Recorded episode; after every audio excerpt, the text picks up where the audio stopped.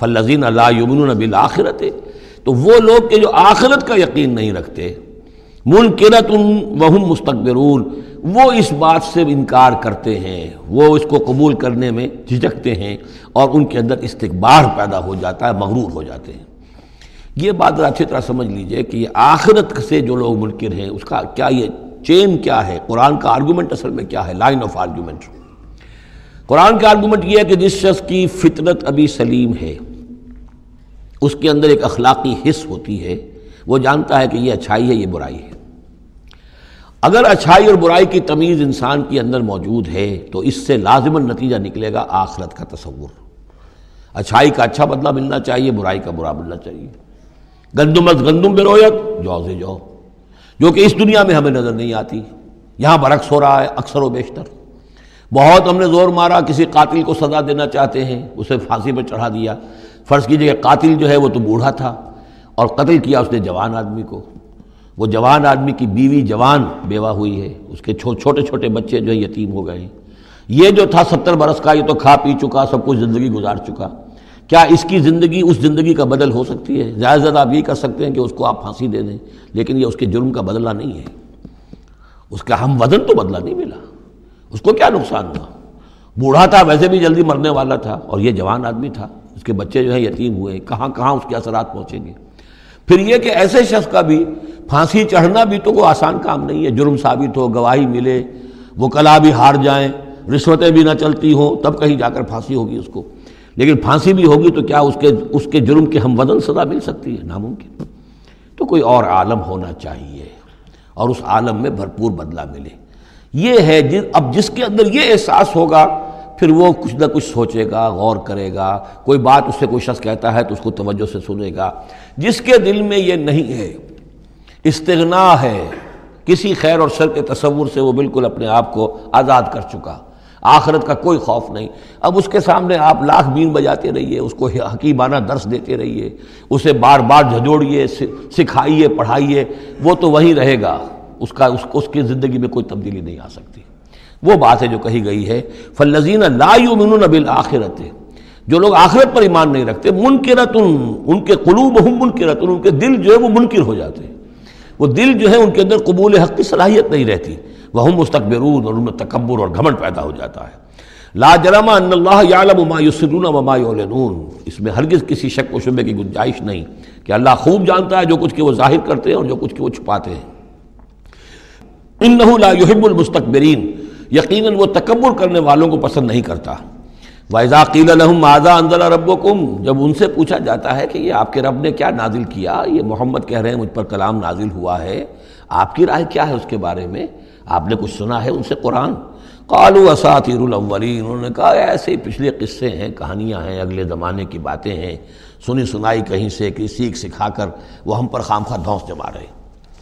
لے یہ ملو اوزار کاملتن یوم القیامہ، تاکہ یہ اٹھائیں اپنے بوجھ، گناہوں کے بوجھ پورے کے پورے قیامت کے دن۔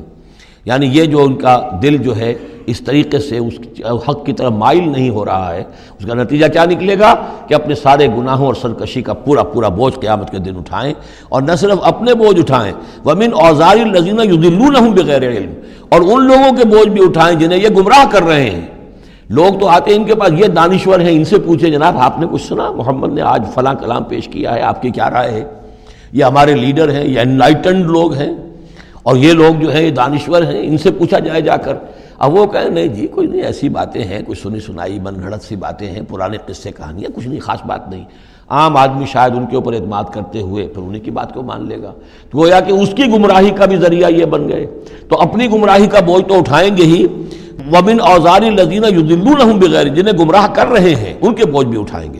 اللہ سا ما یدرون، آگاہ ہو جاؤ، بہت ہی برا بوجھ اٹھا ہوگا جو وہ اٹھائے ہوئے ہوں گے۔ قد مکر الذین من قبلہم۔ ان سے پہلے بھی جو لوگ تھے، انہوں نے اسی طرح کی چالیں چلی تھیں، اسی طریقے سے ہمارے نبیوں کی مخالفت کی، ان کی دعوت کو ناکام کرنے کی کوشش کی۔ فات اللہ بنیانہم من القواعد۔ تو اللہ تعالی حملہ آور ہوا ان کے قلعوں پر، ان کی گھروں پر، ان کی جڑوں سے۔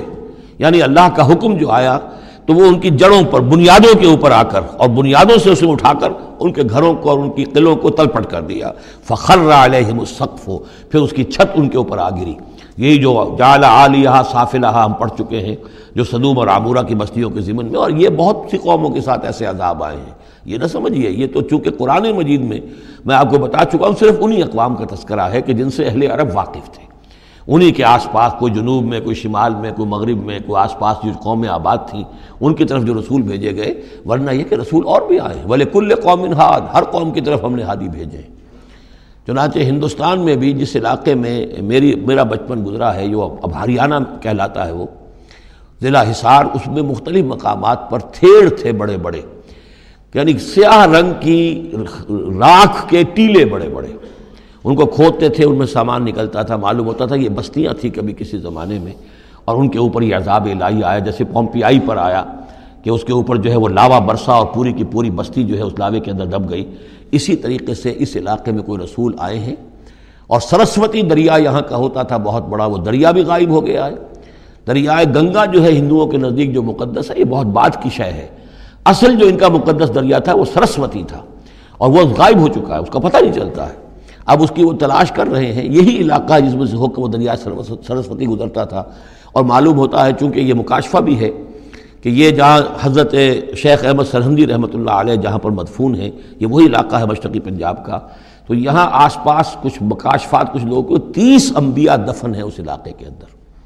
اور معلوم ہوتا ہے کہ رسول وہاں بھیجے گئے تھے، اس قوم کے اوپر پھر عذاب آیا ہے، وہ تلپٹ ہوئی ہیں، وہ بستیاں، اور اب ان کے وہ تھیڑ کھڑے رہ گئے ہیں۔ وہ جو ہے بڑے بڑے ٹیلے ہیں، جن کو اب کھدائی کر رہے ہیں، تو نیچے سے بستیاں برآمد ہو رہی ہیں۔ تو یہ ہوتا رہا ہے۔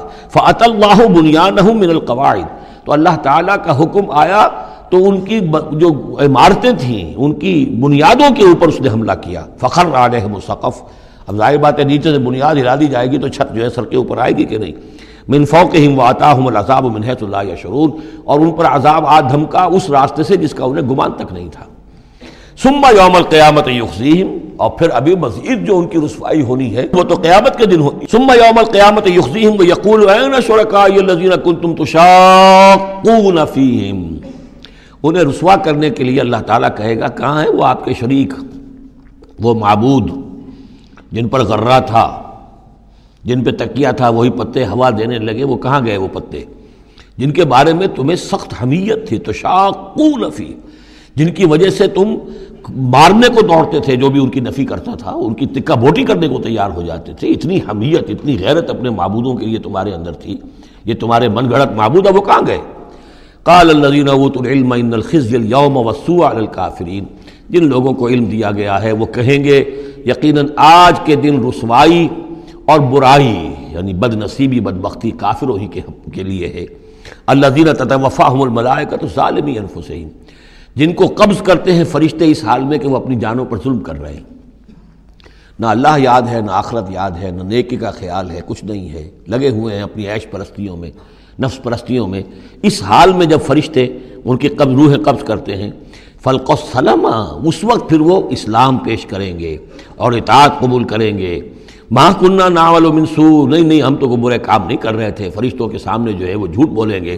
بلا، وہ فرشتے کہیں گے، ان اللہ علیم بما کنتم تعملون. اللہ خوب جانتا ہے جو کچھ تم کر رہے تھے۔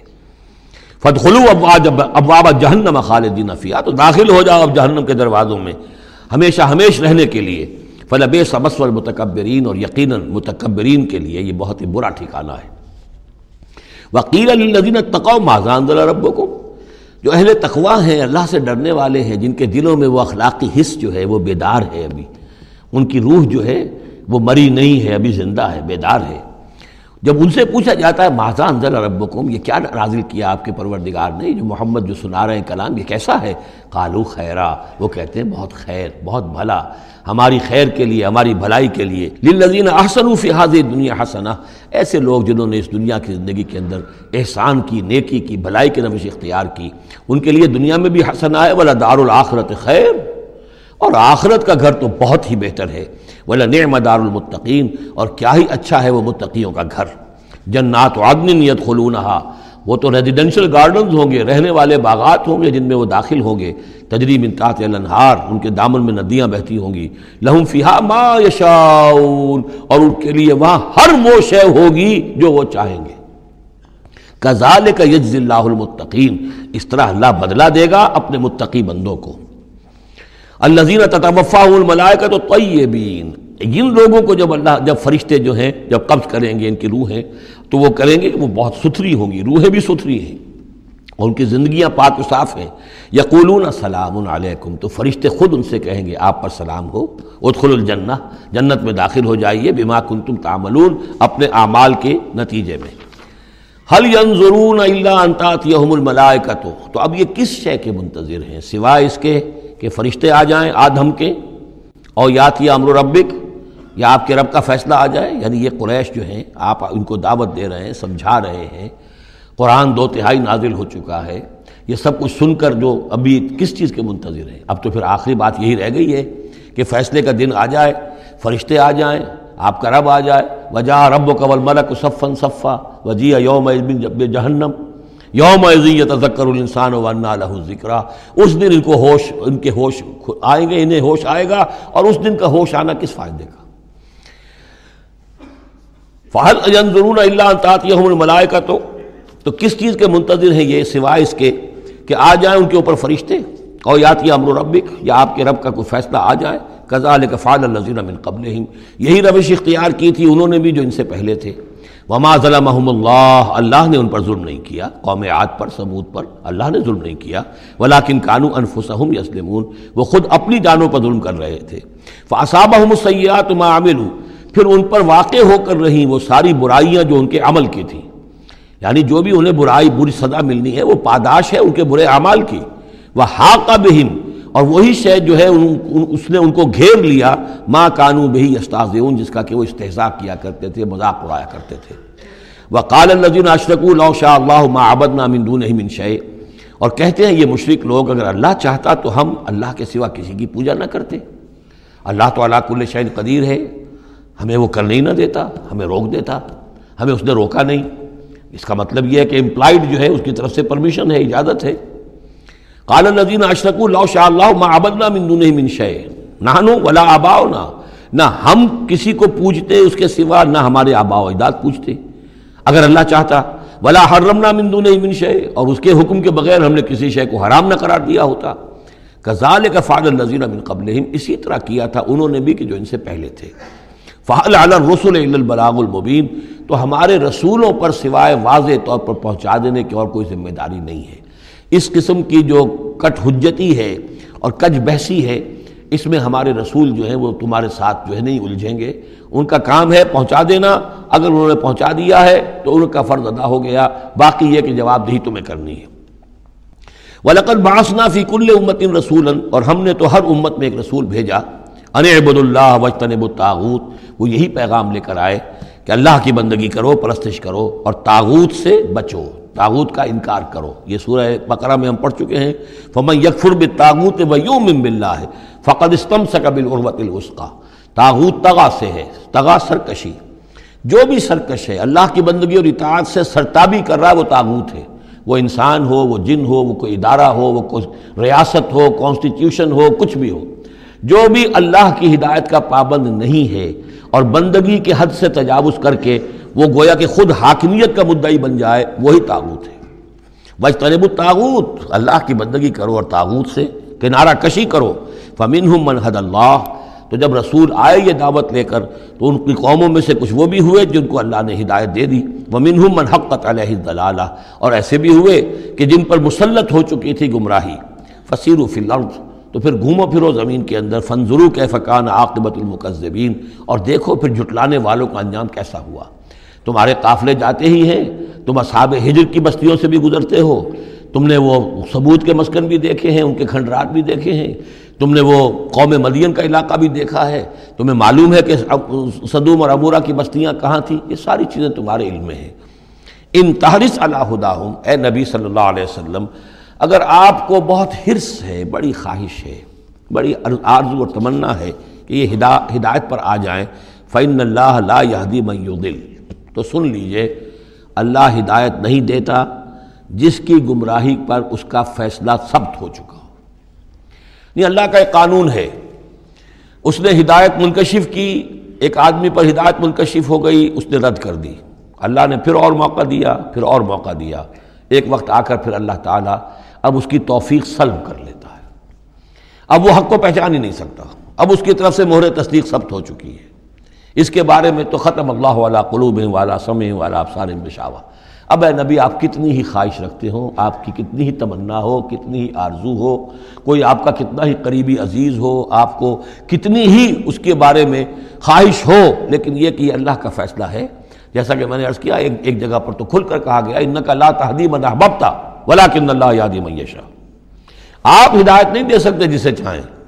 اللہ جس کو چاہے ہدایت دے سکتا آپ اپنی سی کوشش کیجیے، اپنا فرض ادا کیجیے اور بس۔ ان تحریس ہدا فن اللہ لا یادی دل جس کی ضلالت کا فیصلہ اللہ کی طرف سے ہو چکا پختہ، اب اللہ اسے ہدایت نہیں دے گا۔ وما لہم من ناصرین، اور ان کے لیے نہیں ہوں گے کوئی بھی مددگار۔ وہ اقسم بلّہ جہد ایمان اور وہ اللہ کی قسمیں کھا کھا کر کہتے ہیں، امکانی حد تک، لا یبعث اللہ من یموت۔ اللہ ہرگز نہیں دوبارہ اٹھائے گا، اس کو جو مر جائے گا۔ میں نے آپ کو بتایا تھا کہ اکثر و بیشتر تو ان لوگوں کا قول یہ تھا کہ مرنے کے بعد اٹھیں گے اللہ کے ہاں لیکن اللہ کے ہاں ہمارے سفارشی ہیں، وہ ہمیں چھڑا لیں گے۔ لیکن ایک طبقہ وہاں بھی موجود تھا ایسا کہ جو باس بادل موت کا سرے سے منکر تھا۔ اس کا ذکر پہلے بھی آ چکا ہے، اب پھر آ رہا ہے۔ یہ کہتے تھے، لا یواس اللہ میموت نہیں اللہ اٹھائے گا۔ جو مر گیا مر گیا گیا، ختم ہوا۔ زندگی یہی انہی اللہ حیات نہ دنیا نموت و نہ وما نحن بلا، کیوں نہیں؟ وعدن علیہ حقن یہ وعدہ ہے اس کے ذمے۔ قائم ہے، پختہ ہے۔ اللہ یقیناً تمہیں جمع کرے گا۔ ولیکن اکثر الناس لا يعلمون لیکن اکثر لوگ علم نہیں رکھتے۔ لیبین لهم الذی یختلفون فیہ، وہ جمع کرے گا، اٹھائے گا تاکہ واضح کر دے۔ وہ تمام چیزیں جن میں وہ اختلاف کرتے رہے تھے۔ بولے یالم الزین کفر انہم کانو کاذبین، اور تاکہ پوری طرح جان لے یہ کافر۔ کہ واقعی وہی جھوٹے تھے۔ جب انہوں نے جھٹلایا تھا نبیوں کو تو حقیقت میں جھوٹے وہ خود تھے۔ انما قولنا لشیء اذا اردناه ان نقول له کن فیکون۔ ہمارے لیے تو کسی بھی شے کے بارے میں جب ہم ارادہ کرتے ہیں تو بس ہمارا قول ہوتا ہے، یہ کہہ دینا کافی ہوتا ہے کہ ہو جا اور وہ ہو جاتی۔